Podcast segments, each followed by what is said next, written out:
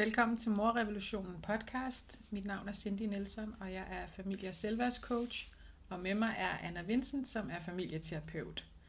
Og vi laver Morrevolutionen, fordi vi synes, at det her med forældreskab indefra er afsindig vigtigt. At øh, vi lærer os selv godt at kende, og at øh, vi handler sådan autentisk ud fra, hvem vi er, også når vi er sammen med vores børn og vores familie. Så øh, i dag der vil vi fortsætte det her tema, som de sidste to afsnit også har handlet om, nemlig om tilknytning. Og i dag særligt fokus på de her seks tilknytningsfaser. Og det er jo Gordon Neufeld, som har, eller som taler om de her tilknytningsfaser. Generelt i tilknytningsteori, der taler man ikke om, om faser på samme måde, så det er virkelig Gordon Neufeld, der har videreudviklet og taler om, om tilknytning inden for rigtig mange øh, forskellige emner, og mange af de problemer, vi har i vores samfund også, og mange af de ting, vi ser. Så han er ret spændende at dykke ned i, og øhm, Gordon Newfeldt, han er, en psykolog fra Canada, meget specialiseret i tilknytning, og han har skrevet en bog sammen med Gabor Maté, som hedder Hold On To Your Kids, og som faktisk udkommer på dansk til, jeg tror det er den 28. oktober, og man kan forudbestille den på Saxo, har jeg set. Øhm, og den er oversat af øh, Grete Lyngdorf, som, er, som står for nogle af kurserne i Danmark også. Som, der findes en hel masse online-kurser, både mm. på dansk og på engelsk, som, øh, som jeg ikke lige har noget link til. Jeg kan ikke huske, hvad linket er, men øh, det kan man finde, hvis man googler det i hvert fald. Og, og det kommer vi også til at tale mere om, fordi vi også senere har et interview med Gordon Neufeld. Ja, vi kunne dele nogle links på, øh, ja. på vores profil. Det kan vi i hvert fald sagtens mm. gøre. Øh, og vi kan anbefale den her bog. På dansk kommer den til at hedde Dit barn har brug for dig. Mm. Og på engelsk hedder den Hold On To Your Kids. Og Gordon Neufeld, han taler om tilknytning, og så taler han også rigtig meget, især den her bog, om noget, han kalder peer orientation, som handler om, at børn øh, i vores samfund, at det er blevet normalen, at de knytter sig til andre børn, altså deres peers, deres jævnaldrende, i stedet for at knytte sig til deres forældre. Fordi mm. de, blev, de er jo så meget sammen med andre børn i virkeligheden, i stedet for, i stedet for at være så meget sammen med deres forældre. Så det, det taler vi også lidt over i, når vi taler om de her faser. Mm. Hvad, Men, må jeg spørge om noget ja. til det? Jeg kommer bare til at tænke, hvad med søskende? Er der noget tilknytning altså, ja. mellem Ja, man knytter sig også større, til sine søskende. En større søskende.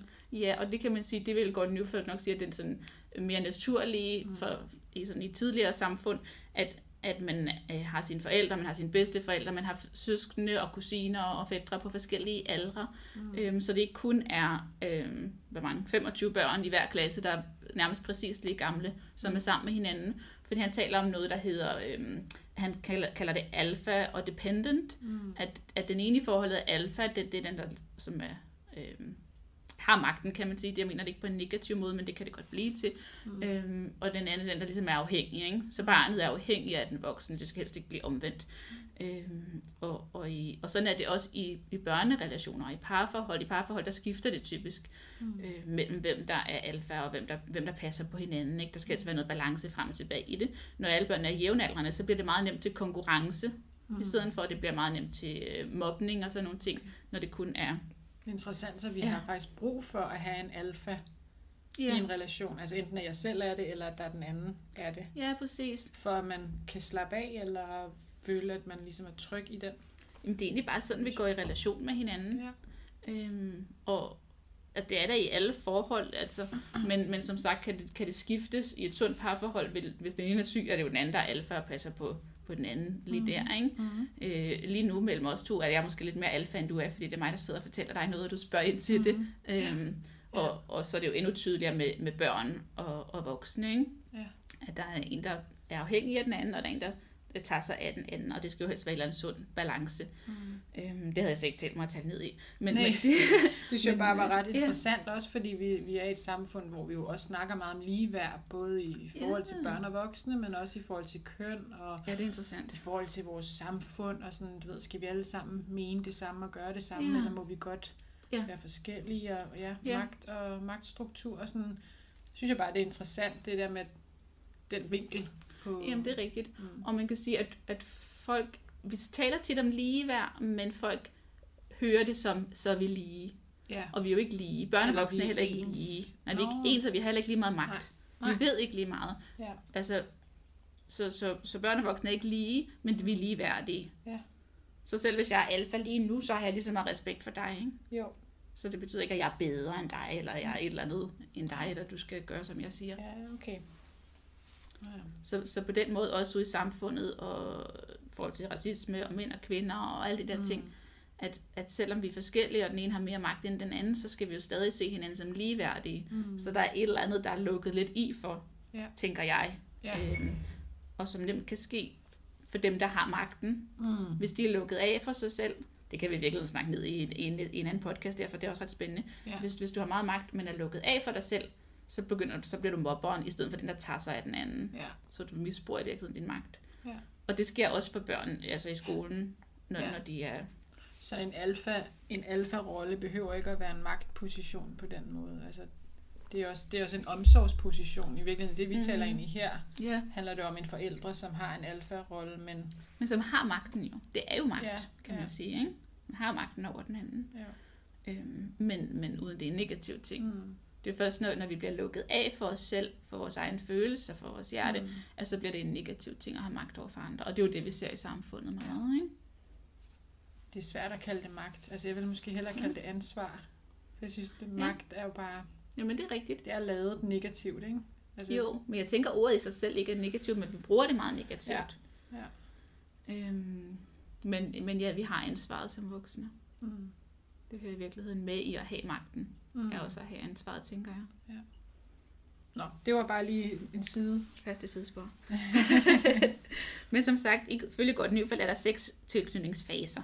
Ja. Og, og de ligger sådan oven på hinanden, kan man sige. Så hvis den første fase ikke går så godt, så, så, ryger vi ikke, så går, går den anden fase heller ikke godt. Så fundamentet bliver meget ustabilt. Så det er svært at bygge de næste, næste faser ovenpå. Og det er ikke en fase, der starter og slutter. Den starter, og så fortsætter den ligesom, mm. men nogle andre øhm, kan blive vigtigere eller Mm. fylde mere.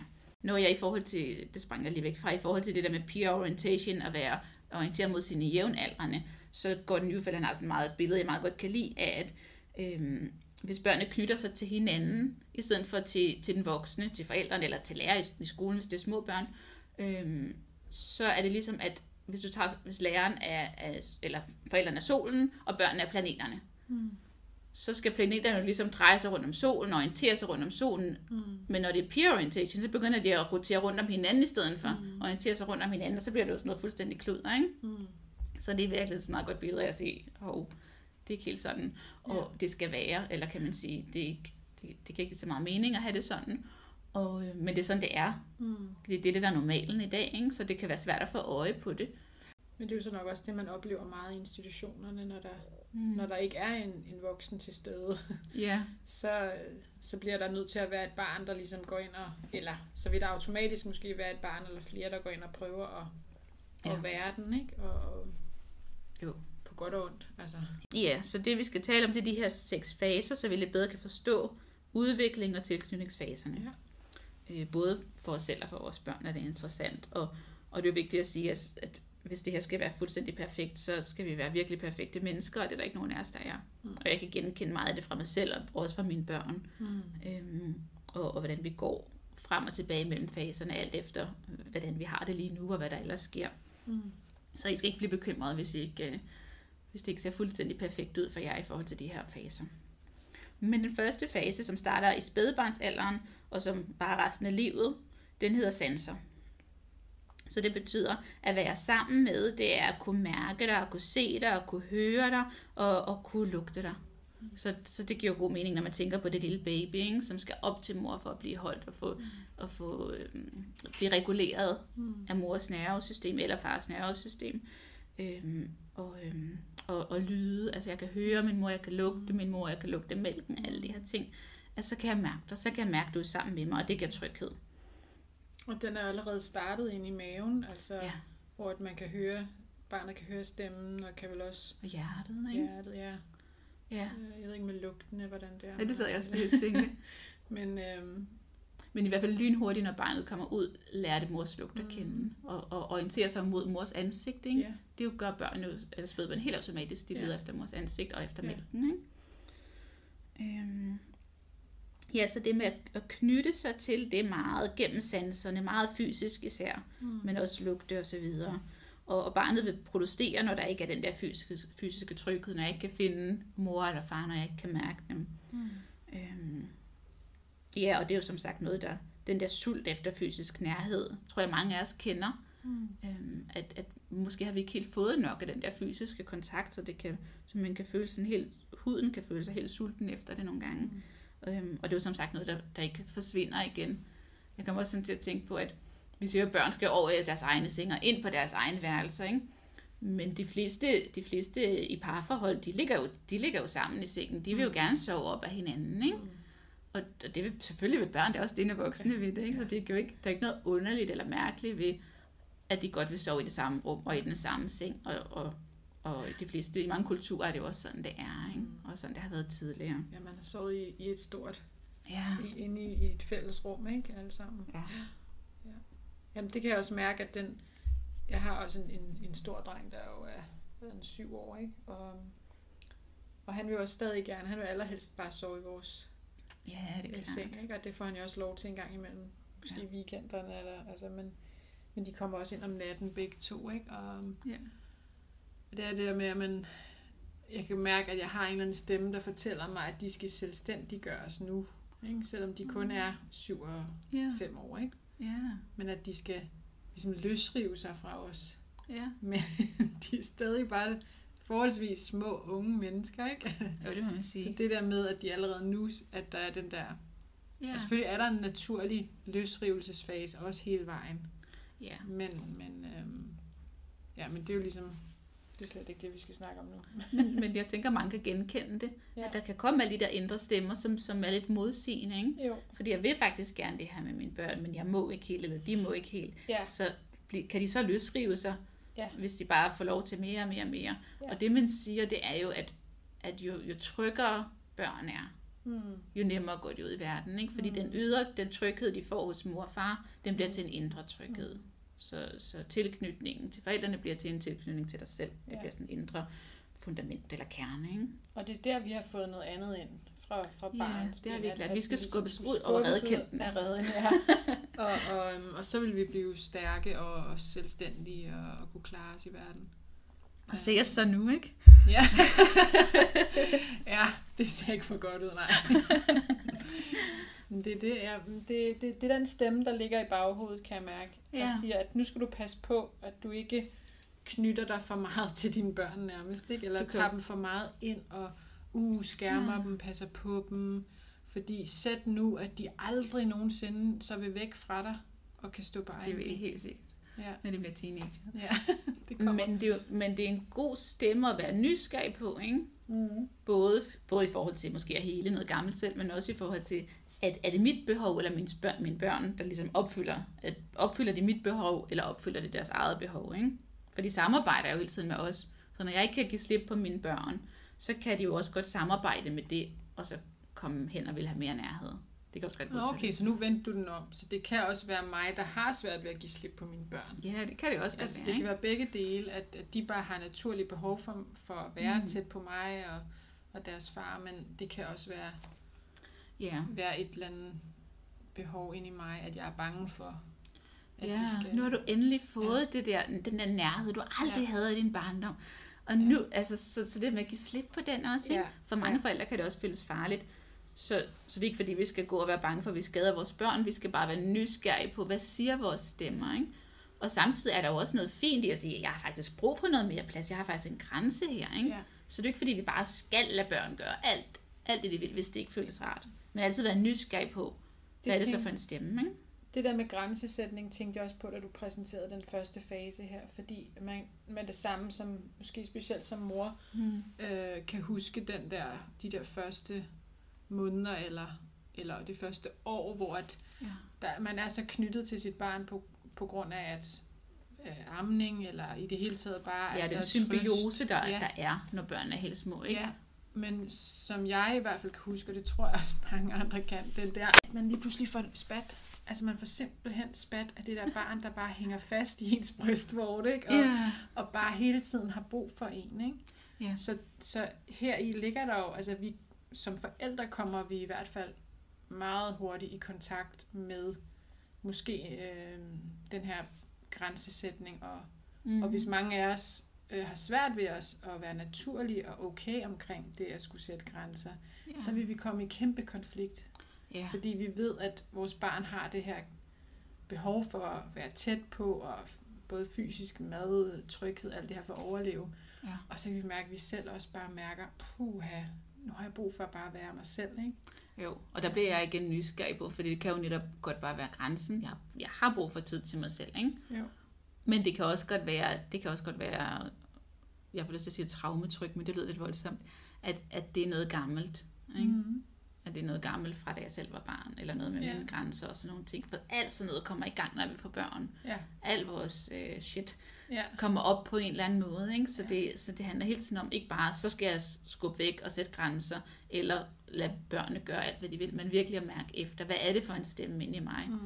Er det virkelig, er det min, kommer det helt indenfra, eller kommer det fra, fra nogle af mine dele, eller nogle af mine mønstre, som, som bliver synlige nu? Mm. Ikke? Og det er jo godt, det kommer frem. Det er jo, det er jo en måde at lære sig selv mere at kende Mm. på. Men barnets behov er at være tæt på. Ja. Og bare, altså så meget som muligt nærmest. Og mærke, dufte, høre. Mm. Ja, det er det, der giver tryghed Ja. til barnet. Men det andet, som vi kom ind på nu, er der jo altså, der er brug for at blive, blive taget hånd om, om begge dele. Ikke? Mm. Øhm, så hvis man, ja, hvis man sidder derude lige nu og lytter og, og er, har et, et spædbarn og genkender nogle af de her følelser, ikke, så er det noget, der er værd at, at mærke ind i at tage fat på. Ikke? Jo, og det er nogle af de ting, som Gordon Neufeldt ikke kommer ind på Mm. øh, i sine bøger. Det, det er alt det, der sker i forældrene. Han taler mest af alt om forældrene som den trygge leder og altså nogle ting, Ja. ja. som også er vigtigt. Og det andet perspektiv skal også med. Ja, så, så man kan sige, hvis man er utrygt tilknyttet, så, så vil man typisk øh, have mere brug for fysisk kontakt. Øh, Mm. for at føle sig, eller for at kunne se, høre hinanden, for at være meget tæt på hinanden på den måde, for at føle sig tryg nok, også når man er større. Mm. Og det, sådan kan det også være i parforholdet for eksempel, at man har brug for, at den anden hele tiden er der, ikke? og man nærmest sidder Jo. sammen med hinanden, den der symbiose. Mm. Så det er jo udtryk for, for at ens tilknytning måske ikke har været helt, Mm. helt tryg. Kan det ikke også være altså, faser i livet, overgangsfaser, hvor barnet udvikler sig, og Jo. måske hvis man starter i institution, eller altså i gang med, at, du ved, for tænder, eller ja. Ja. et eller andet, der sker, som gør barnet sådan, nu hvad er det her, der sker i mit liv? At man så søger tilbage meget til det fysiske, og har meget igen et fysisk behov. Jo, præcis. Både for børn og voksne. Men det der med, der er sådan et negativt ord for det, jeg kan ikke glemt, hvad det hedder, når man går tilbage til nogle tidligere øh, tilknytningstrin. Men det er jo i virkeligheden bare tilknytningsimpulsen, øh, Mm. jeg mangler et bedre ord for det, som ligesom bliver tændt igen. Så, Ja. så der bliver et stærkere behov Ja. for os for de sådan helt grundlæggende tilknytningsfaser. Så det skal vi også være åbne for. Ligesom nogle børn begynder at tisse, tisse i blæen igen, eller tisse i bukserne igen, og sådan mm. Mm. ting, når, når de bliver store søster, Mm. mm. når de skal i skole, når der sker alle mulige ting. Øhm, at, det, at det er en måde at, at, at, at, at, en eller anden ubevidst måde at skabe mere tryghed på, kan man Mm. mm. sige, ved at gå baglæns. Fordi nu skal jeg nok snart lade dig gå videre til næste trin. Så. Men, men øh, jeg talte med en af, en af møderne på mit, mit øh, rytmikhold her. Og, og hun, øh, hun sagde netop, jamen lige nu, der er hun sådan i gang med at lære det her, som vi faktisk talte om sidst, omkring at få et nej. Ja. Når børn kommer i en alder, hvor vi begynder at blive nødt til at sige nej, fordi de, de kan lige pludselig nå ting, som er farlige, eller Ja. Øhm, og så, så det her, vi talte om sidst, skamregulering. ja. Øh, at hun var ligesom begyndt, den her datter skulle lære at sige, øh, få et nej. Og der er det jo også det her med, når vi så siger nej, men så bagefter skal give dem det ja, at den der fysiske Ja. måde at tage dem ind og ligesom fysisk vise dem, du er stadig okay. Altså, ja, præcis. selvom jeg sagde nej til dig lige før. Præcis, og der kommer det jo ligesom helt ind i nervesystemet, kan mærke det. Ikke? Kroppen ja. kan mærke det. Når hovedet ikke nødvendigvis kan mærke det, så kan kroppen Ja, mærke det. ja. Og her får jeg også, kommer jeg også til at tænke på, at der er noget interessant i forhold til, øhm, nogle børn kan ikke så godt lide at blive rørt. Mm. Min søn især, han kan ikke så godt lide at blive rørt. Hans, ved hans, øh, da han blev født, var, det var kejsersnit, og de tog ham væk med det samme, og jeg tror, at det har gjort noget med, at, at det der med at blive berørt er faktisk ikke særlig rart. Han har aldrig givet at masseres og sådan noget ting, så det er noget, vi sådan arbejder med meget langsomt. Mm. Så, så der er også noget allerede i den første faktisk, Ja. hvor lige præcis det der med at blive rørt i hvert fald, ikke nødvendigvis føles trygt. Mm. Altså er der mange især sensitive børn, der har det, og, det kan, og lyde kan være for Mm. meget, og lugte kan være for meget. Og, så i virkeligheden, som kan gå helt tilbage til, til fosterstadiet og Ja. ja. fødslen. Øhm, det er også lidt et sidespor, jeg kan bare lige til at tænke på det, Ja. ja. der er også noget interessant i, alt det, der sker der. Ikke? Jo. Allerede den, den, første, den første tilknytningsfase er ikke nødvendigvis bare tryg. Mm. Nej. Mm. Nu går jeg videre til den næste. Ja. Ellers skal vi lave øh, en, fase til hver afsnit. Men det næste, det er at være som. Mhm. Og den starter fra toårsalderen, øhm, og som handler om at være som den, jeg er knyttet til. Mm. Så nu er det ikke bare at være sammen med og kunne se og høre og lugte hinanden, men at være som den anden. Så det handler meget om at efterligne øhm, min tilknytningsfigur, og efterligne og være ligesom min mor. Øhm, og det her kan man sige, sådan udviklingsmæssigt er det jo enormt godt for sprogudviklingen, og for at lære sociale regler og normer og kultur, fordi jeg vil gøre det samme, Mm. som den jeg er knyttet til gør. Øhm, og der kan man sige med peer orientation, med mere udtrykkede t- tilknytninger, der er det jo børn, der vil være ligesom hinanden, ikke? og de Mm. imiterer hinanden. Og Gordon Newfeld siger faktisk, at siden 2. verdenskrig, der er øhm, sprogudviklingen hos børn bliver dårligere og dårligere og dårligere, og vi, altså, de kender mindre og mindre ord, øh, og det bliver mere og mere sådan slangagtigt, fordi de vil lære det fra hinanden, Mm. i stedet for at lære det fra, fra deres forældre, ikke? Ja. Eller de lærer det fra deres idoler, måske i stedet for at lære det fra, Fra YouTube. ja, fra YouTube og sådan noget, ikke? Så det giver jo god mening, at det, at det bliver sådan, ja, Jeg troede egentlig, at den der lidt, altså spejling Ja. starter vel endnu tidligere. Så, så den her med at efterligne, starter den ikke øh, Jo, det er altså ret i. bare med egentlig ansigts, altså efterligne ansigtsgrimasser og... Jo, det begynder jo allerede meget tidligere. Mm. Ja, så det er interessant i forhold til, at han siger, at det her starter ved toårsalderen. Mm. Øhm, Men det er jo det, der er fa- fantastisk at se, at vi er fra, helt fra øh, små børn, altså vi er skabt til at gå i relation. Altså ja. det er ikke noget, vi skal lære. Det troede man jo ikke, at man Ja, skulle lære at præcis. være social. Ja, og det er jo sådan noget, Øh. der går begge veje. Det er jo barnet, der knytter sig til den voksne. Det er Ja. ikke det voksne. Altså, den voksne skal selvfølgelig kunne være tryg og facilitere og sådan Ja. ja. ting, men det, men det er noget, barnet Ja. ligesom gør. Ikke? Det er noget, barnet, der åbner sig op. Mm. Men du har ret i, at, at det her jo faktisk starter tidligere, men jeg ved ikke, om, om man kan sige, øhm, at det bliver tydeligere i toårsalderen, ja. og det mere handler om den her tilknytning mellem os, Ja.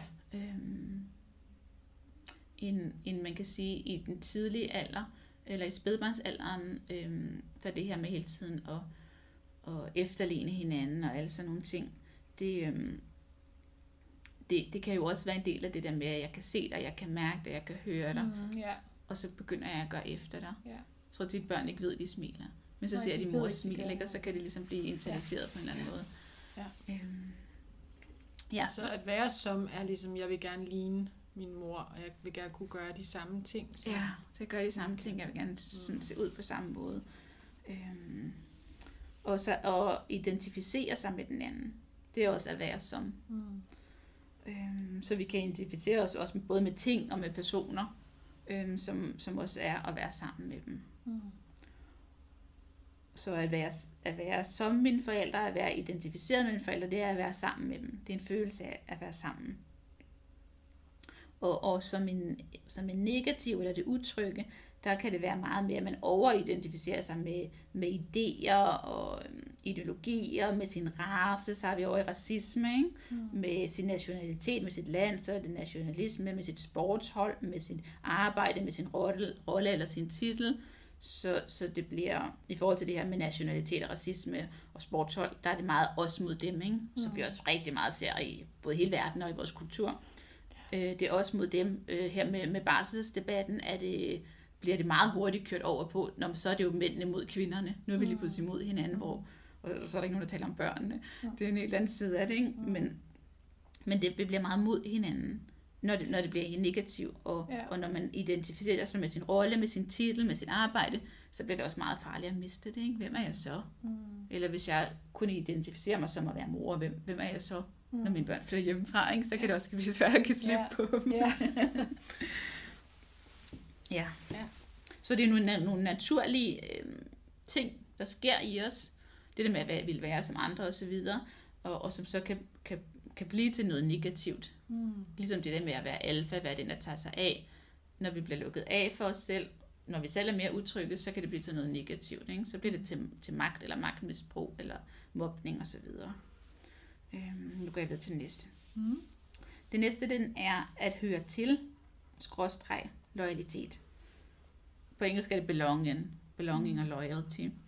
Øh, som også starter i 2-3 års alderen, hvis alt går godt. De her faser kan jo altid blive rykket til senere, hvis, hvis det tager længere tid for de Ja. første faser. Det kan det sagtens. Øh, altså nogle gange så siger han, altså de var jo 6, 6 år. Hvis alt går godt, så går der 6 år, så er man virkelig knyttet til personen, eller til sin tilknytningsperson. Og for nogen tager det 40 år. Mm. Og for nogen sker nogle af faserne aldrig. Alt efter, hvor de sidder fast, eller hvor de ikke har fået den trygge, mulighed for den trygge tilknytning. Ikke? Mm. Øhm, så det er sådan lidt vejledende, hvornår det starter, kan man sige. Men, men at høre til, det er også ligesom at, at eje, og tage ejerskab for den, jeg er knyttet til. Øhm, så det kan være, hvis jeg skal være tæt på min, på min tilknytningsperson, så er personen min. Det er min mor. Mm. Ikke? Det er min far, det er min lille søster, det er min bamse. Ja. Så der er noget af det der med at eje det, det er mit. Og i den utrygge og peer orientation, der taler man om, om jalousi, og vil eje hinanden, og hvem er bedste venner med hvem, og, og det kan hurtigt blive meget sårbart. Ikke? Mm. Øhm, og så handler det om det her med loyalitet, om at være tro mod den, som, som jeg er knyttet til, om at, om at ville føje den anden. Ja. Det er også det der med, at man, man, vi skal helst, vores børn skal helst for eksempel rydde op på deres værelse eller hjælpe med opvasken, for ligesom at, at, at høre til familien. Ikke? Ja. Det er det med at være behjælpelig, det er noget med, at jeg hører til. Jeg vil gerne gøre det for at være god mod dig, for at være en del af fællesskabet. Og ikke så meget, som mange af os kommer til mm. øh, i dag, at hvad får jeg for det? Ja. Ikke? Jeg får lommepenge, jeg får noget af det. Og jeg siger også, fordi det, det sker også hjemme hos os. øhm, at, det, at det kommer det til at handle noget om noget andet. Mm. Og så føler man sig ikke, det sker, det tænker jeg, at det er noget, der rigtig mange børn kan mærke i dag, at de ikke er helt en del af fællesskabet. De er mere et projekt, eller nogen, der skal afsted i skole, og nogen, der kan være lidt i vejen i virkeligheden for vores, Ja. vores planer. Så de har ikke helt den der, den der belonging, den der ja. følelse af virkelig at høre til. Ja, som vi også har talt om, ja netop, det var du også inde på, men, men det der med at hjælpe til, altså at, Ja. at bidrage og, og have en, altså det, mine børn elsker, når de får lov til at, at sprøjte med det der sådan noget glasrens og pusse vinduer, Ja. ikke? det, og der stink, stinker bare i hele hytten, fordi de jo virkelig bruger meget glasrens, ikke? men de synes bare, det, det er det mest fantastiske. Ja. Og så, men som forældre skal man sådan lige trække vejret og sådan sige, ja, de bliver rene, og de hjælper til, men altså det er mere det, at de får en følelse af, at de hjælper til, frem for at de der vinduer egentlig måske bliver 100% Ja, spot on ja, præcis. Og ikke, at, de skal også, at de ikke skal have en belønning for det. Ja, Det kan vi jo også Men- godt få lyst til, ikke? jo, Eller også bare rose rigtig meget. Ja. Ja. Det er jo også en belønning, ikke? Jo. Så sker der også alt muligt lækkert i hjernen. ja. Men de synes jo bare, det er fedt at få lov til at, Ja. at være en del af, det her. Jeg kom til at tænke på en anden øh, ting i forhold til det der med, med høre til og loyalitet. Jeg ved ikke, om det hører til det her, den her fase, eller den, der kommer senere, men min dreng på, øh, han er lige blevet fem år.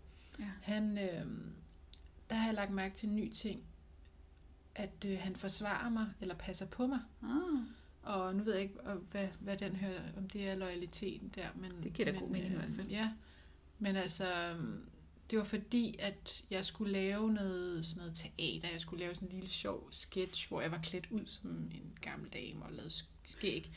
og det havde jeg ligesom fortalt ham om, og også vist ham, hvordan jeg var klædt ud. Og, ja. og så var han sådan, men jeg, jeg vil ikke have, de griner af dig, mor Nå. jeg vil ikke have, de griner af dig. Og jeg var sådan nå. Jamen, øh, det er jo meningen. Altså, det, er jeg laver jo det her, for at de netop skal synes, det er sjovt at, at grine af mig. Ja. Så vi havde en snak om det her med, når man griner af hinanden, altså når det er noget godt, eller når det faktisk er. Ja, hvor vigtigt. Det var en meget fin uh, snak, men jeg lagde i hvert fald mærke til det der med, at han ligesom ville forsvare mig og passe på mig Ja. i det der. Og Men- hvor den øh, hører til hende. Jeg tænker, den hører til der, og jeg tænker, at den Ja. også hører meget sammen med det der med, at, at jeg er ligesom dig, ikke? Jo. Så når, så når folk griner af min mor, så skammer jeg mig. Ja. Så siger det også noget om mig. Ja. Det kan jeg genkende fra, fra mine børn. Især, Ja. især fra min søn. Ikke? Vi skal i hvert fald ikke synge, når der er nogen andre, der Nej. kan høre det, og vi synger højt Ja. i bilen eller sådan. Ikke? Så det er også pinligt for ham. Ja. Så, Mm. så jeg tænker lidt begge Det dele de to, virkeligheden. Ja. At det, at det giver meget god mening, Ja. i hvert fald i forhold til dem. Og ret Mm. sødt også. Ja.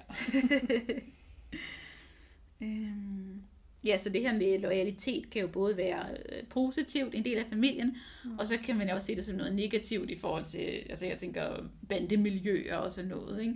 At, Jo. at der hører jeg, hører jeg til det her, så, så jeg er meget obedient, hvad hedder det, for hende. Selv, ja. selv hvis jeg måske ikke ville være enig med det, hvis jeg mærkede efter. Mm. Øhm, at, det, at det kan også blive noget negativt. Ikke? Mm. Og meget sårbart i Mm. forhold til, jeg tænker, at man skal være i, jeg ved ikke, hvorfor jeg lige tænker bandemiljø, men, men der, der er man nødt til at være meget lukket i også, ikke? Jo. For, Jo. for at kunne være i det. Ja. Næste, den fjerde udviklingsfase, er at, at have betydning for, eller være vigtig for Mm. sin tilknytningsfigur, person. Og, og jeg har skrevet 4-5 års alderen. Godt nyfældt siger preschooler. Mm. Så dem, dem vi holder af, dem der betyder noget for os, dem hold, den holder vi tæt på os. Dem vil vi gerne være nære sammen med. Mm. Så det der med at have betydning for den anden, betyder, at den anden gerne vil være sammen med mig i virkeligheden. Ikke? Mm. Øhm, Gordon Nyfeldt taler om øhm, invited to ex- exist in your presence. At være inviteret til at eksistere i, i forældrens nærvær i virkeligheden. Mm. Det er virkelig at høre til. Mm. Det er jo ikke, det er, jo ikke, det er man jo ikke bare. Altså hvis jeg for eksempel går hen, hvis jeg ser en eller anden kendt person, som jeg gerne vil hen og snakke med, så er jeg sandsynligvis ikke inviteret til at eksistere i den her persons øh, nærvær. Det er sandsynligvis ret irriterende. Sådan en Mm. følelse har jeg i hvert fald i mig selv, at det kan jeg næsten ikke tillade mig at gøre. Ikke? Så, så det der med, at, at det er en helt anden følelse hen i mig, at jeg er inviteret til at eksistere sammen med dig Ja. i virkeligheden. Giver det mening? Jo. jo, og at man så i sin familie, der har man altid den plads. Forhåbentlig. Forhåbentlig, ja. Det er i hvert fald Der skal helst være den følelse i hvert fald. Ikke? intention, ja. Og der, og der er det jo interessant at mærke efter, hvordan er det inde i mig, når mine børn kommer hen til mig. Mm. Bliver jeg irriteret, kigger jeg på øhm, deres tøj sidder ordentligt, Mm. eller lyser mine øjne op, når jeg Mm. ser mit Mm. barn. Ikke? Ja. Det er jo en helt anden måde at Ja. blive mødt på. Ja. Om det er, jeg sidder og gør sådan med hænderne, hvad hedder det, grænse, er det lukket? Det er en lukket fest det her. Mm. Eller er du faktisk inviteret herhen? Der havde jeg bare i dag faktisk en oplevelse her til morgen, fordi at øh, jeg er... Vores børn har set meget skærm om morgenen. Ja. Øhm, og så er jeg sådan, som den mor, jeg nu kontrolmor, så har jeg lavet et schema for, hvornår man må Ja. ja. se skærm om morgenen, Ja. og hvornår man ikke skal. Og i dag var så en dag, hvor man ikke skal se noget skærm. Og der kunne jeg bare mærke, at først så tænkte jeg, oh, hvad skal de så lave? altså jeg tænkte sådan, uh, kan de nu finde på noget, eller hvad kommer der til at ske? Ikke? Bliver der drama? Bliver de sure? Øhm, og så det var den yngste, der vågnede, og vi satte os, og han ville bare, bare sulten med det samme, så han fik med det samme noget mysli, og, og så, så endte det med, at vi sad og læste en bog sammen, om ja, og, og det var, det jeg kunne mærke var jo, at jeg blev mere nærværende Mm. over for ham. Ja. Og jeg kunne også høre, så vågnede far og storebror op inde øh, i vores øh, soveværelse, og de lå og hyggesnakkede, og jeg kunne bare mærke, at nærværet i vores familie ja. var meget bedre. Vi, vi så hinanden, vi tog hensyn, vi altså, hørte hinanden, og der var, jeg ved ikke, om vi bare var heldige i dag, men det var bare den oplevelse, jeg havde, at, Ja. øh, at der var bare plads til, at, øh, at vi var bare mere sammen, i stedet for, at vi hver især kiggede ind i en skærm eller en telefon. Ikke? Jo. Øhm, så vi fik også meget mere betydning for hinanden, og det blev faktisk en meget bedre Ja. øh, morgen. Og igen, altså, det er ikke altid, det så sikkert vil være sådan, men, men det, det var bare min aha-oplevelse i dag. Det lyder som om, vi har meget af sådan, tid og overskud til hinanden, når du fortæller det i forhold til nogle familier, som altså vi skal jo skynde os op ad døren, og vi skal afsted, og vi skal lave madpakker, og vi skal have nogle ting, så, Mm. så kan man jo slet ikke nå det, tænker jeg. Mm. Som rigtig mange familier har jo bare travlt hele tiden, ikke? Mm. Og så har de kun lidt tid til hinanden der, hvor de skal spise aftensmad sammen, og Ja, så skal det bare være hyggeligt, ikke? ja, Hvilket gør, at det overhovedet ikke bliver hyggeligt. ja, og vi, vi, vi nåede det, vi skulle, og vi nåede, kom også afsted af døren, ud af døren i god tid. Og, altså, øhm, men, men det var bare en helt markant anden følelse, jeg havde af sådan, ej, jeg har faktisk set mine børn her til morgen. Det har ikke kun været den der, Ja. nu skal du altså have tøj på, og nu skal vi altså skynde os, og Mm. du skal komme over og spise morgenmad nu, fordi ellers så når du det ikke. Eller, at det, det var sådan, Så det var Ja. væren i stedet for gøren. Ja. Ja. Det er virkelig det vigtigste. Vi kan Ja. give vores børn, ikke? Så jeg ved ikke, hvorfor jeg kom til at tænke på den i forhold til noget af det, du sagde om, om fjerde trin her med at have betydning for... Det er jo i hvert fald noget med det der med også, at øjnene Jo. lyser op, ikke? Jo, Og jo, og det var nok det der med, at jeg følte, jamen, når jeg ikke havde parkeret mine børn med en iPad, Mm. så havde de måske også, kunne- kunne de bedre mærke i dag, at, jeg, at de faktisk har betydning for mig, og at Ja. jeg faktisk gerne vil være sammen med dem, også om morgenen, selvom vi er trætte, eller Ja. selvom vi skal nå nogle ting. ja Så er det bare lige de der små øjeblikke af, at, af, af følelsen af at være sammen. Ja, Mm. Så, vigtigt. sådan er det ikke hver morgen. Men i dag var en god dag. Ja. Og sådan kan det jo ikke være hver morgen. Mm.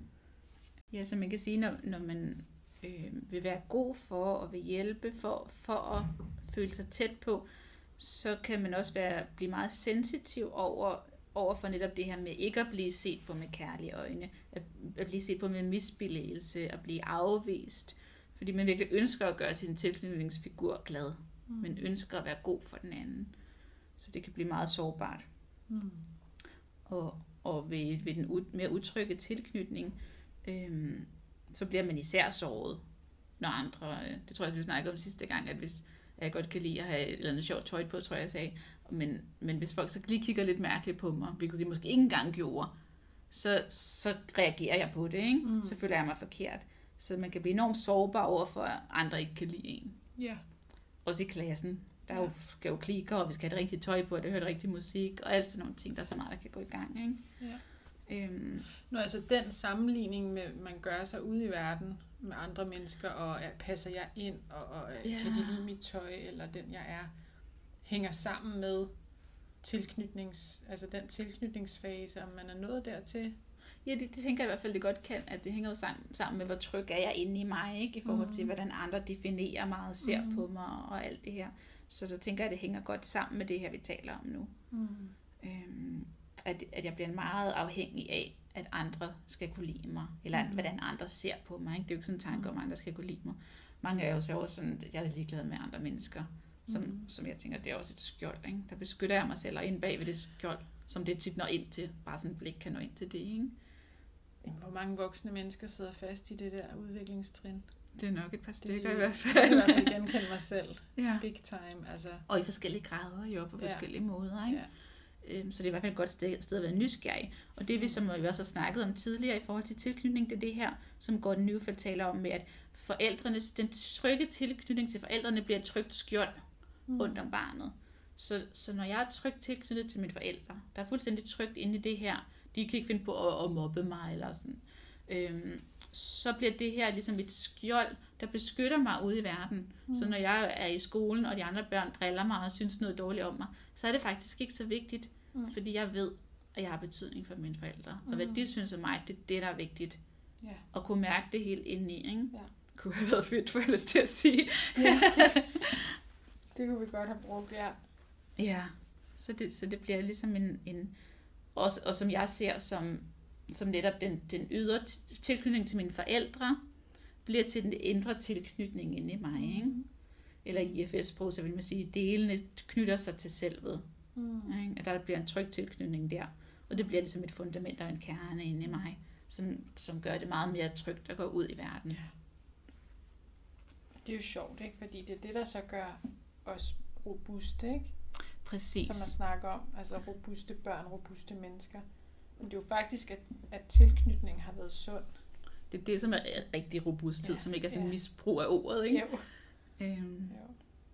Ja, vi skal ikke blive robuste af at blive skubbet gennem alt muligt svært, og ikke få lov til at blive trøstet, når vi er kede af det og sådan nogle ting. Vi bliver robuste af at være trygge inde i os selv. Ja. Ja. Og at man kan mærke den forbindelse, altså den forbindelse til mine forældre, som er trygge. ja. Øh, at selvom jeg står ude i verden og, og er alene, så Ja. kan jeg stadig mærke den forbindelse, jeg har ja. til mit hjem og mine forældre. Og især på den, på den næste trin. Mm. Det er Ja. faktisk en stor del af det næste Ja. trin, som handler om følelser. Og det starter også fra cirka 5 års alderen. Øhm, det, hed- så det handler om kærlige følelser, varme følelser, at give sit hjerte, Mm. siger man.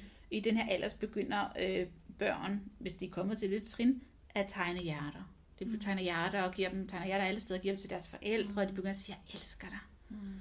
Øhm, så, så det bliver sådan en, en dybere, øhm, et, og det kan blive ret intens i virkeligheden, Mm. følelsesmæssigt intenst, øhm, hvis, hvis børnene er åbne og mærker sig selv i den der sårbarhed, Mm. som jo er meget forskelligt om, hvornår vi kommer dertil, hvis vi kommer dertil, ikke? Øhm, så, men men når, når børn kommer til det her trin, siger Gordon Newfeldt, så begynder de også netop at kunne være væk fra deres forældre i længere tid. Fordi de kan holde den anden, de kan holde deres forældre eller deres tilknytningsperson nær inde i sig selv, når de er væk fra dem. Mm. Han siger også, at, at barnet holder et kærligt billede af sine forældre inde i sig selv og finder tryghed og trøst i det billede. Mm. Og det ser jeg igen som den der ydre tilknytning, der er blevet en indre tilknytning, ikke? Ja. At det ligesom er flyttet ind i mig. Så de sidder i børnehaven og tegner en tegning til mor og far, og måske tegner de familien og skriver Ja, navn på, eller ja. den der med... Nogle børn begynder at tegne, i slutningen af børnehavealderen, begynder at tegne rigtig mange hjerter, og, Mm. og sådan virkelig. Ja. Øhm, og for andre sker det som sagt meget senere, eller, og for nogen er de ikke kommet dertil. Fordi der er jo også, det er jo også enormt farligt. Hvis jeg giver mit hjerte, kan det blive knust. Mm. Og nogen, som har givet deres hjerte, og det er blevet knust, går, går tilbage til de tidligere tilknytningstrin. Det var for Mm. farligt at være her. Mm. Jeg var sårbar, jeg åbnede mig selv, og jeg blev afvist, jeg blev forladt. Mm. Så kan det blive enormt farligt at gøre det senere. Og der er masser af voksne, som ikke, som ikke kan det. Ja. Som ikke kan være følelsesmæssigt åbne og sårbare. Og, og der er det også vigtigt at sige, der er også igen det her med, med jeg vil lyst til at sige grænser, men i virkeligheden med, hvor kan jeg være sårbar, ikke? Mm. Vi skal jo ikke bare være åbne, vi skal ikke tegne hjerter til alle. Mm. Vi, skal, vi skal gøre det til dem, vi er trygge med, til vores Mm. tilknytningsfigurer, som jo også kan være i parforhold og så videre, ikke? Øhm, men, men nogen, i nogle relationer er det, jo, er det jo bedre at blive lidt mere lukket i. Mm. En af mine, en af mine lærere, øhm, Anne-Marie Clement, hun taler om, om amøbedørene. Mm. At om, om ens amøbedøre er fleksible, som netop er, er jeg åbent, eller er jeg lukket. Mange af os er enten fuldstændig lukket, dørene sidder fast, eller de er helt åbne, Mm. så alt bare kommer ind. Ikke? Ja. Folk får lov til bare at overskride det hele. Ja. Men, men det sunde nervesystem, det er jo det fleksible, ikke? hvor det åbner sig lidt og lukker sig lidt. Ja. Øhm, alt efter relationen, og alt efter, hvad der sker i relationen. Mm. For vi skal ikke bare være fuldstændig åbne, så, så bliver vi såret. Ikke? Jo. Så det er ikke sådan en enten eller. Hvad med sådan noget som, øh, nu også igen, sådan noget med søskende, og Mm. fordi jeg kan da godt mærke, at mine drenge netop sætter ord på sådan kærlighed og følelser, og Ja. både over for, for os, altså i familien, men også øh, altså venner og kærester, de Ja. har, ikke? Og sådan. ja. Øhm, men så tænker jeg, der er noget, de begge to også har spurgt mig om for nylig, og det er sådan noget med, elsker I mig? Elsker I den anden, altså brugeren mere, ikke? Øh, end mig. Ja. Så den der med, altså om der er et hierarki i følelserne og i familien, eller er der nogen, der Ja. får mere kærlighed end andre? Jeg ved ikke, om, om den hænger sammen med det trin, eller om, Mm. øhm, for det er jo i virkeligheden, Jeg tænker, altså, jeg ved ikke, om det hænger specifikt sammen med det her trin, Mm. men, men der er jo der er ikke et hierarki i, hvem vi elsker mest, tænker jeg i familien, men der er et hierarki i familien, Mm. og der er noget med, at vi, vi elsker jo børn på forskellige måder. Ikke? Mm. Jeg elsker mine børn lige meget, men det er da, men det er da en lidt forskellig følelse, jeg har, Ja. når jeg tænker på dem her. Så det der med øhm, millimeterdemokratiet, det har jeg fra Fie Hørby, Mm. jeg ved ikke, om hun har det fra en anden, øhm, at, at hvis vi altid gør det fuldstændig lige, Mm. hvis du skal have det her, så skal du have det her, ikke? Så, så kommer vores børn også netop til at sige, du har fået en is, så jeg skal have en is. Ja. Øhm, at alt skal være fuldstændig lige. Og så, så bliver det meget svært at, at, at behandle dem forskelligt. Mm. Fordi så siger de, hov, så kan du bedre lide ham, eller så kan du bedre lide hende. Mm. Fordi, du, fordi det ikke var det samme, vi fik, Ja. eller det samme, du gjorde med os. Men, men der er det jo vigtigt at huske, at børn er jo forskellige. Mm.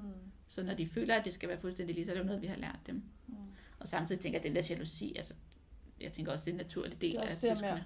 At opdage, at man måske lige pludselig får øje på, hvor mor hun, hun behandler den anden sådan og sådan. Ja. At man opdager forskelligheden og opdager den anden, de andres relation Ja. i familien. Nå, mor og lillebror kan have noget, ikke? Og Jo, øh, nå, Jo, det vil jeg også og have noget af, måske. kan have noget andet. Og de, altså, men det er også et godt sted at være nysgerrig på sig selv, ikke? Fordi vi kan jo meget nemt komme til at blive dommere mellem vores søskende, og vi kan meget nemt, altså med mine børn, ikke? De, nu er de jo hjemme hele tiden, fordi jeg er hjemmeskole om, så i øjeblikket kan de også drille hinanden rigtig meget, ikke? jo. Storebror driller hele tiden lille søster. Så hvis jeg skal være dommer over dem, så skal han skældes ud hele tiden, ikke? Mm. Øhm, og, og, og tit gør hun jo også alle mulige ting. Men han gør det, altså når han gør det, så kan jeg høre det, så kan jeg se det. Ja. Hvor hun kan måske kan være lidt mere, jeg fik lyst, altså ikke snedig, men sådan, det er ikke så synligt. Mm.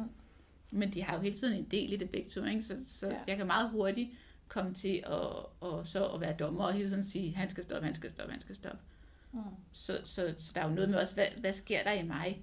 De kan jo godt have ret i, ikke nødvendigvis, at, at, at jeg elsker den ene mere end den anden. Mm. Men hvis de føler det, Ja. hvis det ikke bare er en lille ting, men hvis de virkelig føler, at jeg elsker den anden mere end Mm. den anden, så er der jo noget vigtigt i, ikke bare at sige, nej, sådan er det ikke. Mm. Jeg elsker dig præcis lige så meget. Men jeg kan Ja. jo ikke mærke det. Ja. Ikke? Ja, det er en god pointe. Altså det der med, at man faktisk, hvis man oplever børnene Ja. sætte spørgsmålstegn ikke, ved, ved ens kærlighed til dem, Ja.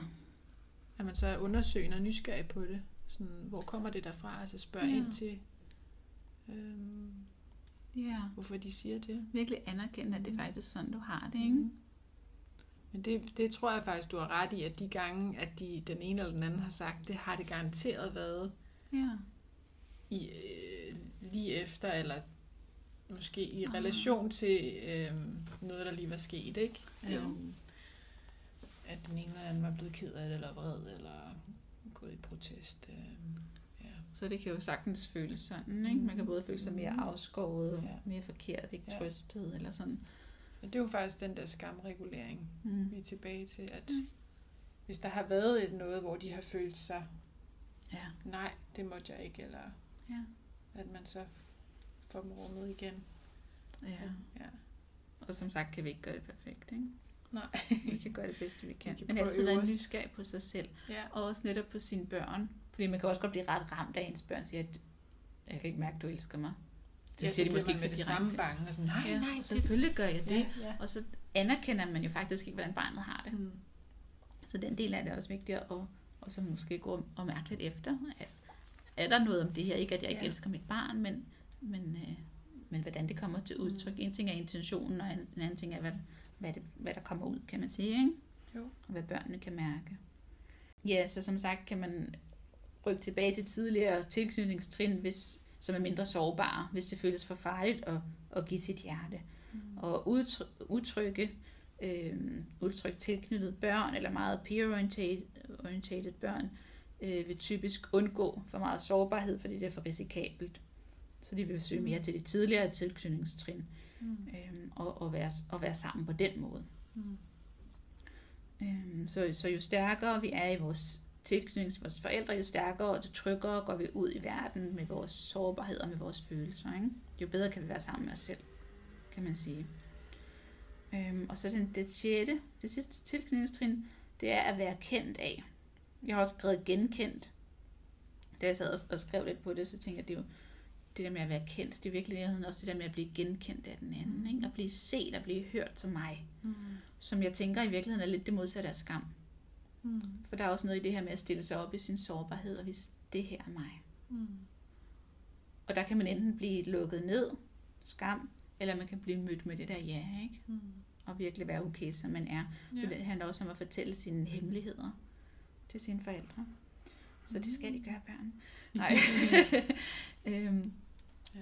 det, det er næsten ikke normen, at børn fortæller deres forældre deres hemmeligheder.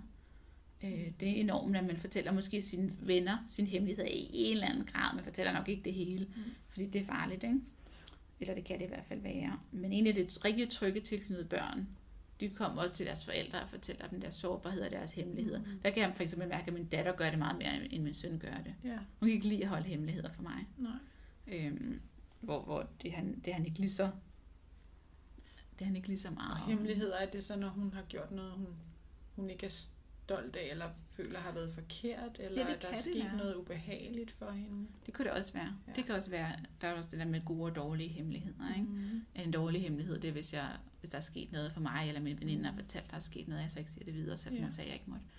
Ja. Øhm, men men ja, ja, det kan netop også være, at øh, min veninde har fortalt mig et eller andet, og det, hun sagde, det var en hemmelighed, og jeg må ikke sige det til nogen. Mm. Altså, så Ronja, hun kan ikke lade være med at komme og sige det til mig. Nej. Øhm, det tænker jeg, at Bjørn bedre ville kunne. Ja. Øhm, der er også noget med, at altså jeg ved ikke, om det er noget med piger, eller i hvert fald lige med mine børn, at Ronja og hendes bedste veninde, de, de, de snakker jo rigtig meget hemmeligheder, ja. og, og hvor Bjørn og hans venner, det, det er ikke på samme måde. Nej. Det er ikke sådan det samme slags... Øh, Men det kan vel også bare være, altså det der at være kendt og genkendt, at de har lyst til at dele. ja. Øh, Sig selv, ikke? Jeg kan i hvert fald mærke, at min store dreng der, som går i første klasse, han, han kommer... Han har tit et eller andet fra dagen, hvor man kan mærke lige pludselig, så får han Ja. brug for at dele et eller andet, der skete.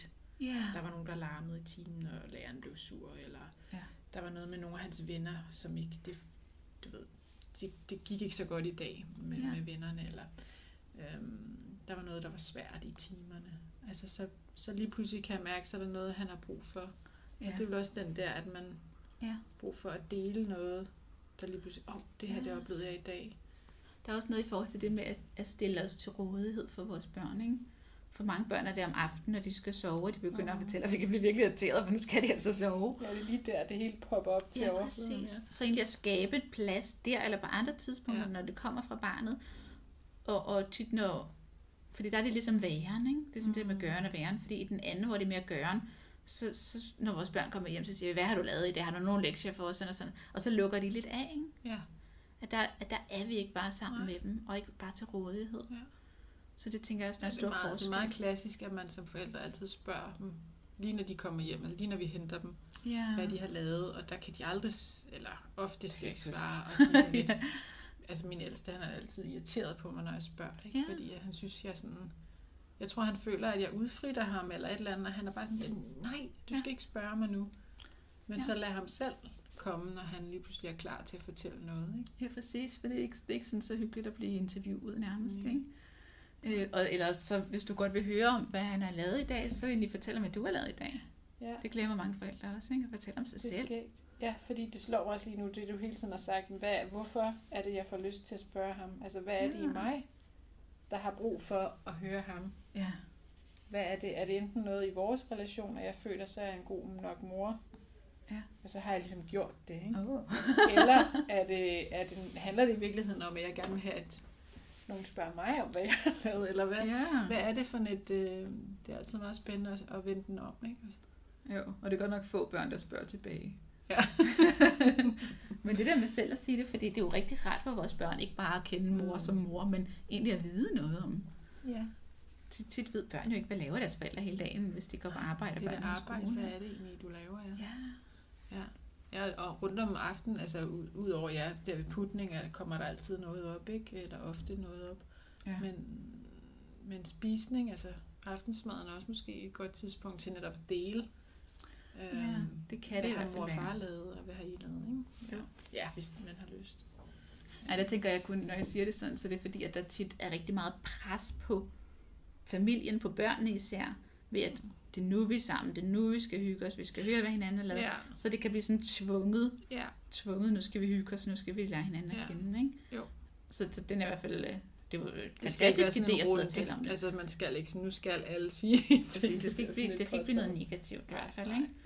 Øhm, men mig og mine børn, vi havde sådan en periode, hvor vi altid skulle sige, ikke skulle, men hvor vi sagde tre ting, som vi var gladest for i dag. Ja, Og nu, nu, er det sådan, nu er det længe siden, vi sådan gjorde det fast, Mhm. så nu, men nu siger vi altid om aftenen automatisk, Nå, hvad var du gladest for i dag? mm.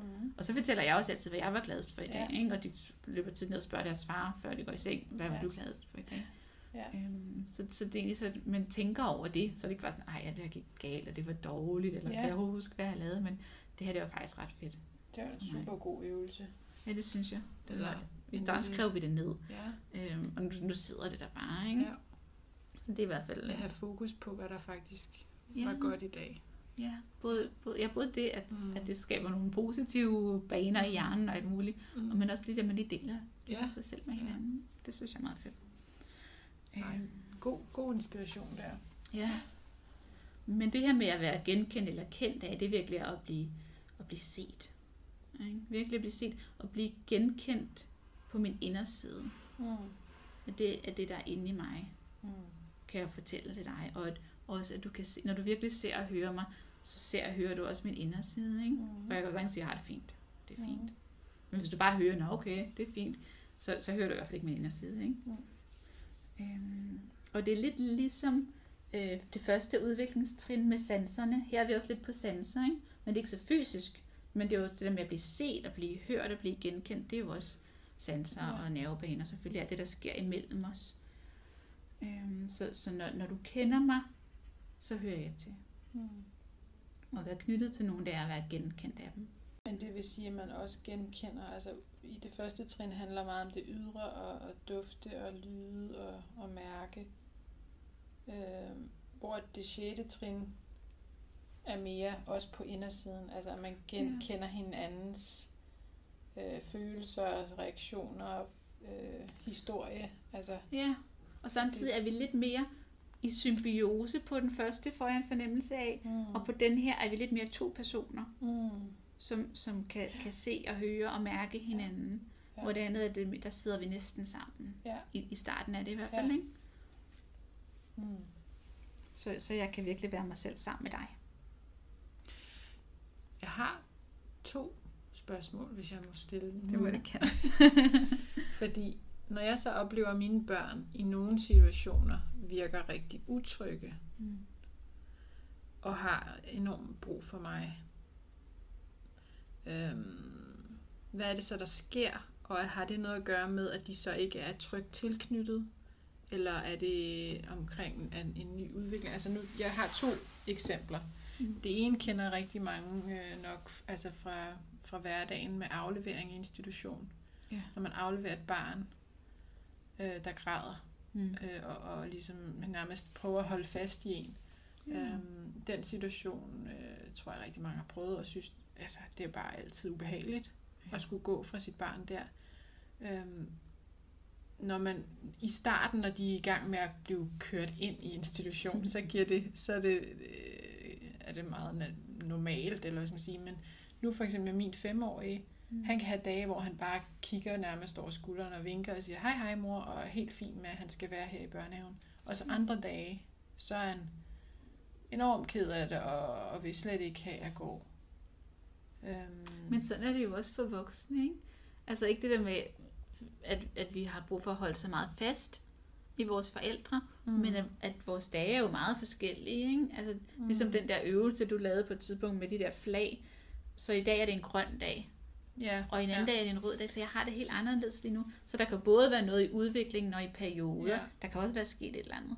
Men, men det kan også bare være, at, at dagene er jo forskellige. Mm. Og, og det er jo ikke, nu ved jeg godt, jeg har hjemmeskole og sådan noget, det er jo ikke naturligt, at vi bliver afleveret Mm-mm. øh, hver dag hos fremmede. Så, så der er jo også noget naturligt i, at, at det Protestere det altid. det. Ja.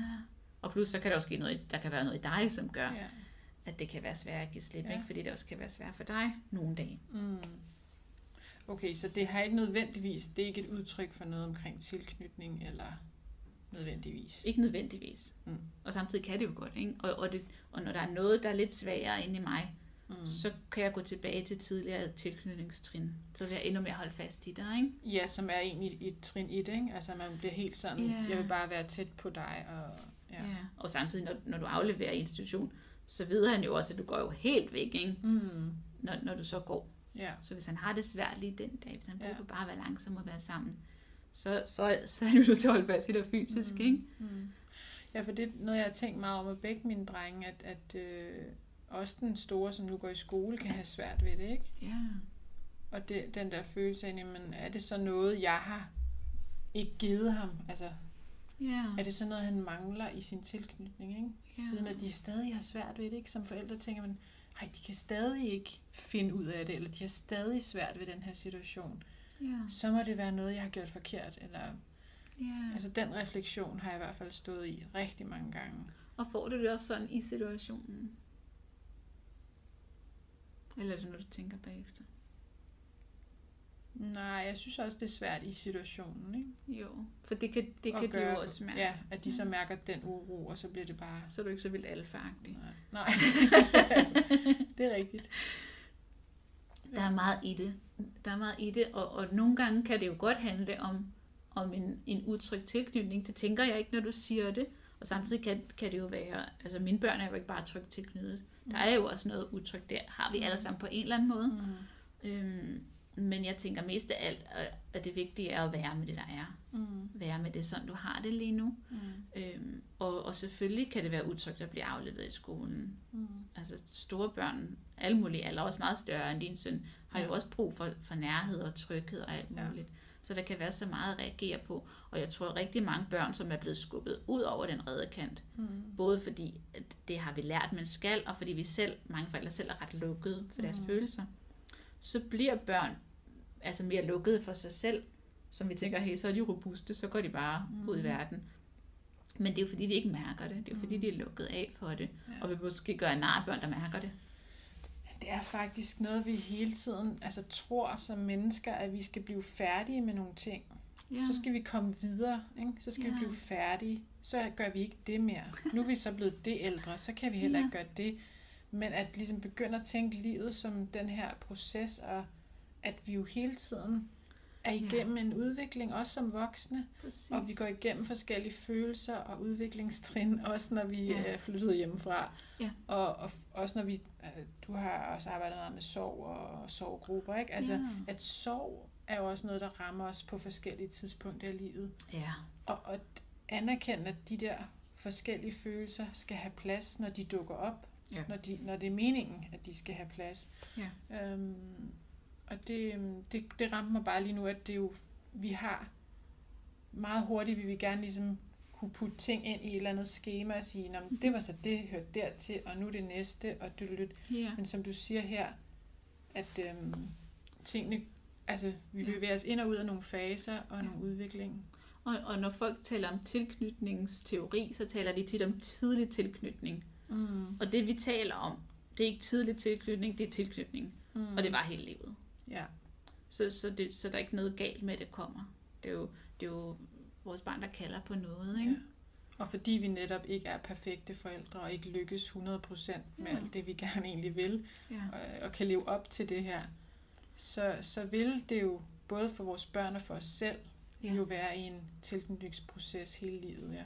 Ja, præcis. Ja. Så, det, så det er egentlig vigtigt bare at give plads til det, og, og ikke tænke, åh, så har jeg gjort noget forkert, så gjorde jeg det ikke godt nok. Mm. Øhm, men selvfølgelig blive nysgerrig på, hvis der er noget, der kommer meget til udtryk øhm, i perioder. Altså for eksempel min datter, hun har lige nu, at hun vil ikke være væk fra mig. Mm. Hun vil helst ikke være væk fra vores hund.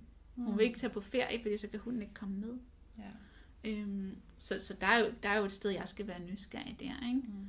Øhm, men, men ikke, ikke se det som, hey, så har jeg gjort noget forkert, men så er der et sted, så er der et sted at være nysgerrig. Ikke? Mm. Og det her med tilknytning, det, er- det var aldrig for sent. Det synes jeg også er en vigtig pointe. At, at det grundlag, som vores forældre ikke nødvendigvis har ville kunne facilitere i os selv, så vi ikke er blevet helt trygt tilknyttet, øh, tilknyttet og så vi ikke har den der øh, stærke kerne inde i os selv. Det er jo noget, især i IFS-terapi, vi taler om, at det betyder ikke, at vi ikke har den trygge tilknytning indeni, men, vi, men der er blevet lukket lidt af for den. Så det er altid noget, vi kan arbejde med. Det er altid noget, vi kan hjælpe vores børn med, mm. øhm, og, og skabe mere tryghed inden i dem. Og det er noget, vi kan arbejde med os selv, selv altså når vi er 90 år. Mm. Så det er ikke noget med, at vinduet er åbent og så er lukket. Mm.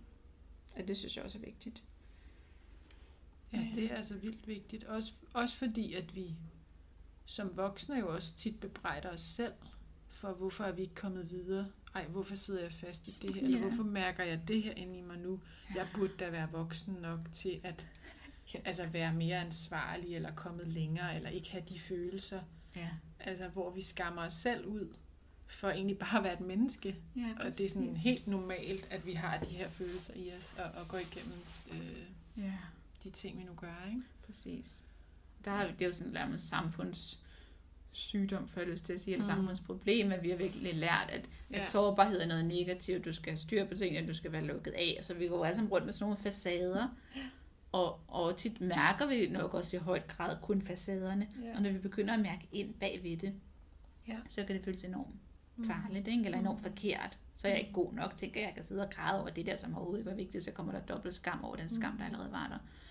Øhm, så, så vi lærer ikke at være sammen med de sider af os selv. Vi lærer, at, det ikke, at vi ikke er gode nok, Mm. når vi har dem. Ikke? Så, så det kan blive, hvilket gør det sværere at, at lære sig selv at kende, hvis det bliver sådan en dommer. Mm.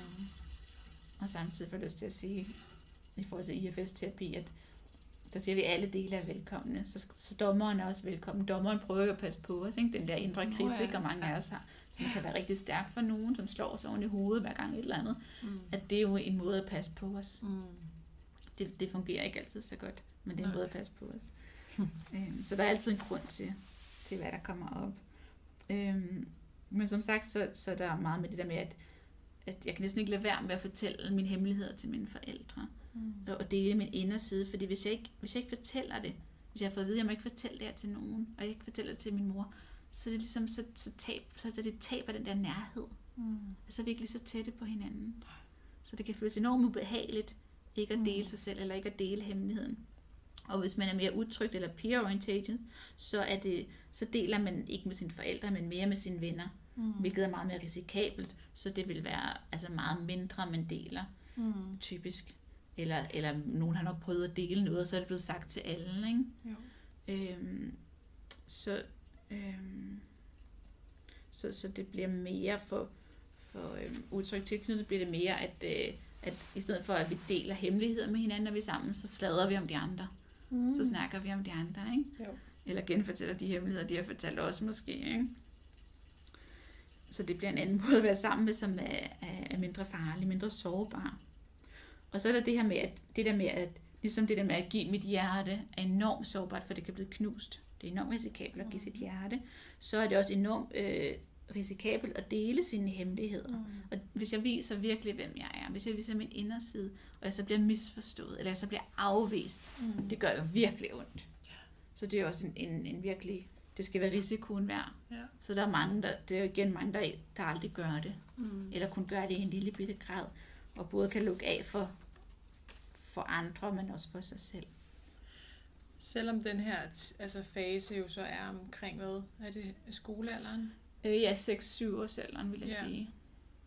Men jeg kommer bare til at tænke på mange øh, teenagers, mm. øh, fordi at man der ligesom begynder at, og måske også øh, have flere hemmeligheder, eller gøre ting, som man måske ikke er sikker på, at ens forældre er så glade Ja. for. Så man har lige pludselig brug for hemmeligheder. Og der er der jo meget i, øh, hvad, hvad for et grundlag har vi skabt? Hvordan har vi reageret, når vores børn kom til os mm. og fortalt noget, de ikke måtte gøre, eller vi har opdaget mm. noget, de gjorde, som de ikke måtte? Har vi så skældt dem ud? Mm.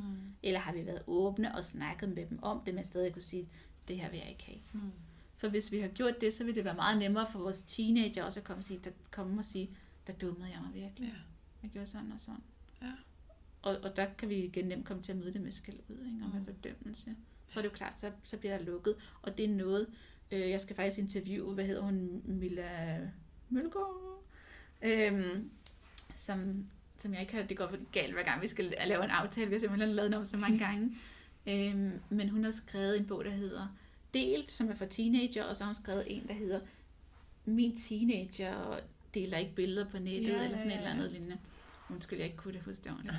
øhm, som er nogle virkelig gode bøger, Ja. men som, hvor der er netop mange teenager, der fortæller om, at vi kan ikke komme til vores forældre. Vi kan ikke komme og fortælle dem, øh, hvad der skete, hvordan vi dummede os ude i byen på Mm. alle mulige forskellige måder. Eller nu ligger der nøgenbilleder af mig over det hele, fordi der er nogen, der har delt det, så er det mig, der bliver skammet ud, Ja. og det er mig, der bliver gjort forkert. Jeg har ikke nogen at gå til. Mm. Og det er jo sådan et vigtigt sted. Når vores børn er teenager, skal vi ikke opdrage på dem. Mm. Vi skal være sammen med dem. Ikke? Vi skal kunne, vi skal Ja. kunne hjælpe dem Ja. med, med det, der sker. Mm. Så, så det er i virkeligheden en... Øh, det er i virkeligheden rigtig vigtigt, ikke? Og, og selvfølgelig dummer vi os en hel masse gange, ikke? Ja. Og, og har tit ikke lært det. Mm. Altså, og ikke... Altså, jeg, jeg, jeg er i hvert fald ikke gået til mine forældre. Mm. Øhm, så, så, så hvordan er man som forældre, når man ikke har et forbillede af, af at man ikke har lært det, ikke? Mm. Så det er jo virkelig et sted at, og hvor det er rigtig godt at være nysgerrig på sig selv og Ja. være opmærksom på, øhm, både hvordan er det at være barn i dag, hvordan er det at være ung i dag i forhold til, da Mm. jeg var barn, og hvad blev, hvornår blev jeg ikke mødt? Mm. Hvad kunne jeg have haft brug for? Ikke? Så allerede i den her altså 6-7 års alderen, at, at øh, mærke, når ens børn kommer med noget Mm. øh, måske lidt hemmeligt eller lidt sådan sårbart, Ja, hvordan vi tager imod det der. Ja, Fordi det kan have enorm betydning for, ja, hvordan senere hen, om de, om de vil komme til os. Ikke? præcis. Er det hvor trygt? de måske står i nogle endnu svære og måske også farlige situationer, hvor vi virkelig gerne vil være der for dem. Ja. Øhm, ja.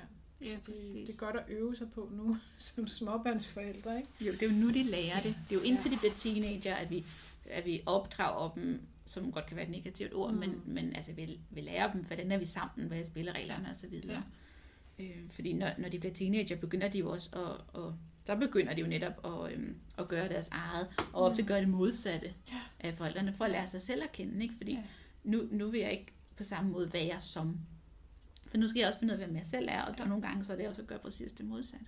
Mm. Øh, det der måske teenage-oprør. Jeg ved ikke, hvad godt Newfeldt vil sige om det. Det kunne være interessant at spørge ham Ja. om.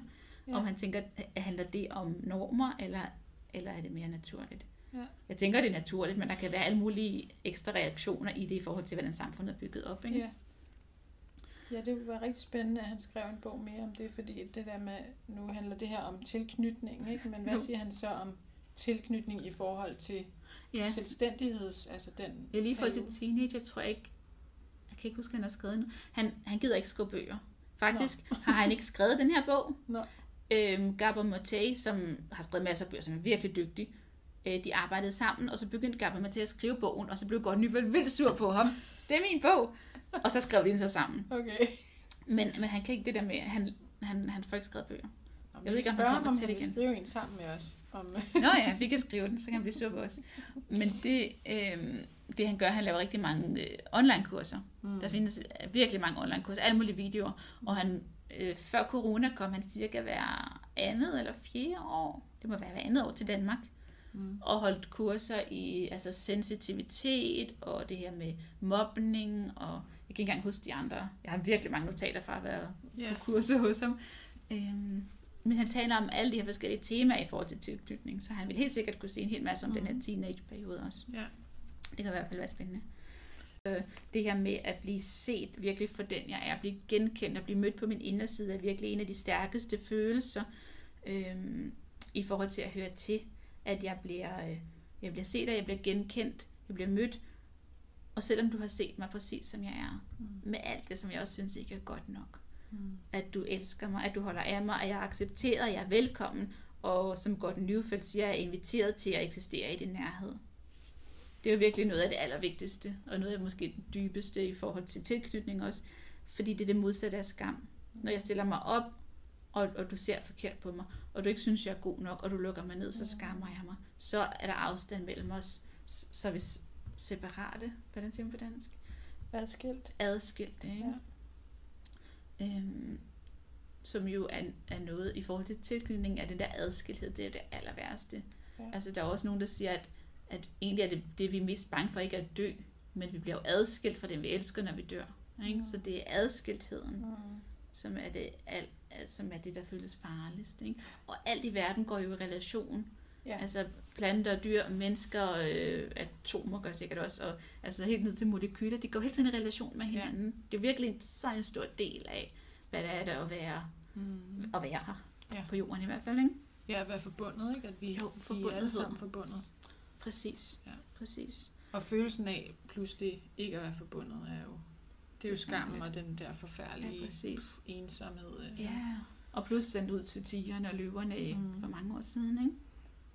Så, så alle de her tilknytningstrin kan komme på forskellige måder, øh, men de er alle sammen den her, øh, den her øh, længsel mod forbindelse. Mm. Det er i virkeligheden det, det hele handler om. Det er det tilknytning af det, den der forbindelse med Ja. hinanden. Ikke? Og, så, og at forbindelsen til hinanden bliver til forbindelsen til mig selv. Mm. Forbindelsen inde i mig og mine Mm. dele. Ikke? Det er jo virkelig det, der er selvværd og tryghed inde mm. i. Og, øhm, og, og, kunne, Yes. og kunne være sig selv, som man er. Kunne være sammen med alle de forskellige dele, som Ja. ja. også er mig. Ikke? Nej, det minder mig om, jeg lige har hørt, øh, for første gang har hørt Svend Brinkmann Ja. til et foredrag, og hvor han også taler om det at være menneske. Han har lige skrevet en bog, der hedder et eller andet i den dur. Jeg kan ikke huske det. Ja, det er også, vi, er gode til det der. Man skriver også i sine nye bøger. Ja, øhm, men hvor han også taler om det her med netop, at mennesket er født til at gå i relation. Ja. Og øh, han har jo så lidt en aversion mod sådan nogen som mig, den der coachingbranche, altså hvor vi snakker om at, at finde svarene i sig selv, hvilket jeg stadig tror på. Ja. Men at du jo finder, altså det der med at finde sig selv, men du, du, du bliver et menneske igennem de relationer, du har i livet. Ja. Altså at du finder, altså du har brug for andre mennesker for at blive et menneske. Ja. Og det synes jeg er enormt, at den her forbundethed, som du også talte om, ikke? Det er rigtigt. Der tror jeg også bare, at han har misforstået.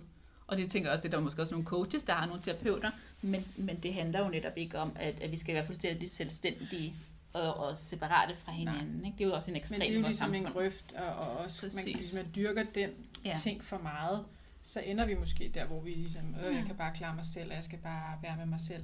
Præcis. Men, men øh, Og ja, det er jo- og det er bare at sætte det på spidsen, ikke? Jo, Ja. fordi at der kan man også sige terapi og så videre, at man kan, altså siger man, så, har, så bliver jeg afhængig af min terapeut, så er det co-regulation, ikke? så skal jeg hele tiden regulere mig hinanden, Mm. men vi skal kunne regulere os i hinanden for at kunne regulere os i sig selv. Ja. Øhm, så, så det er hele tiden ikke enten eller. Vi skal Nej. heller ikke, i IFS-terapi, der siger man, der er det ikke der er det ikke den ydre tilknytning, der er den vigtige, men den indre tilknytning, det er det, vi arbejder på. Mm. Men hvis min te- terapeut er fuldstændig utryg og bare render rundt og siger alle mulige åndssvage ting, så er jeg jo ikke tryg, så kan jeg jo ikke arbejde med min indre tilknytning, så kan jeg ikke åbne op for de steder i mig selv. Mm. Det er aldrig, det er aldrig enten eller. Nej. Det hænger så meget sammen. Mm. Og det gør det også inden for coaching. Det var i hvert fald, jeg synes, det var en, en, en fed sådan at have for mig, det her med om, omkring relationer, netop hvor vigtige vi er for hinanden, Ja. øh, for egentlig også at finde ud af, hvem vi selv er. Og det er jo det, du lige Præcis. har snakket om nu, ikke? At Jo. vi har brug for den trygge tilknytning, for på et eller andet tidspunkt også at kunne mærke ind i, hvem Ja. er jeg, Ja. og også at kunne stå alene ude i verden, Ja. øhm, uden far og mor og hele det der. Ja. Men at, at ligesom stadig føle, at, at øh, jeg er okay, og jeg er tryg her. ja, præcis. Og så kan man jo også få, hvis man siger, at den modsatte er den der med, at jeg bare skal være mig selv, så er der også den der med, at de andre skal kunne holde mig. Ikke? Mm. Alle mine indre børn skal min, skal min mand kunne, kunne fuldstændig omfavne og, og bære. Mm. Og det er jo heller ikke meningen. Mm. Det er jo netop meningen, at de skal kunne læne sig ind i mig. Ja. Mine, us, mine usikre dele eller mønstre skal kunne læne sig ind i mig. Og så skal jeg kunne læne mig ud i min mand, Mm. og han skal kunne læne ud, sig ud i mig. Men vi skal ikke have ansvaret for alle de mønstre, vores partnere har. Mm. For Det, det bliver ligesom den modsatte af Ja. det, ikke? Rigtigt.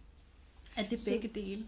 Så hvis vi skal slutte med sådan, hvad kan jeg bruge det her med de her Newfields seks tilknytningsfaser, hvad kan jeg bruge det til i forhold til mine børn, og hvad kan jeg bruge det i forhold til mig selv? Hvad vil du så sige sådan? For mig er det mest af alt det der med at blive nysgerrig på sig selv og på sine børn. Så jeg håber ikke, at folk tager det som, åh oh, nej, så har jeg gjort noget forkert, eller øh, ej, det skulle mine forældre er bare så dumme, de Mhm. gjorde det ikke ordentligt.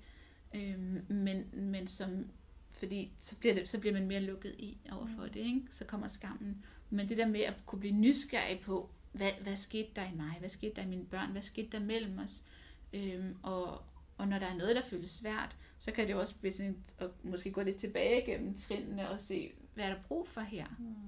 Både, både den her forståelse af, Mm.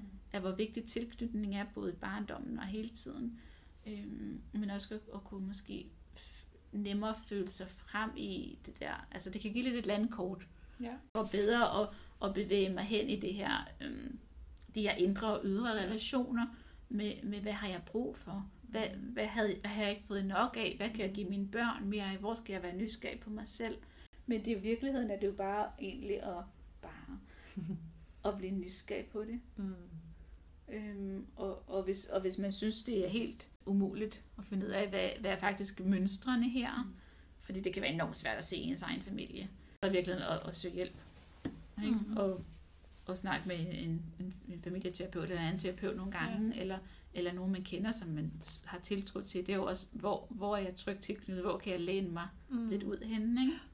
Ja, fordi der kan være mange mønstre, der spiller ind, og der kan være mange grunde til det, og det kan være gå mange generationer tilbage nogle gange, når der er nogle mønstre, der gentager sig.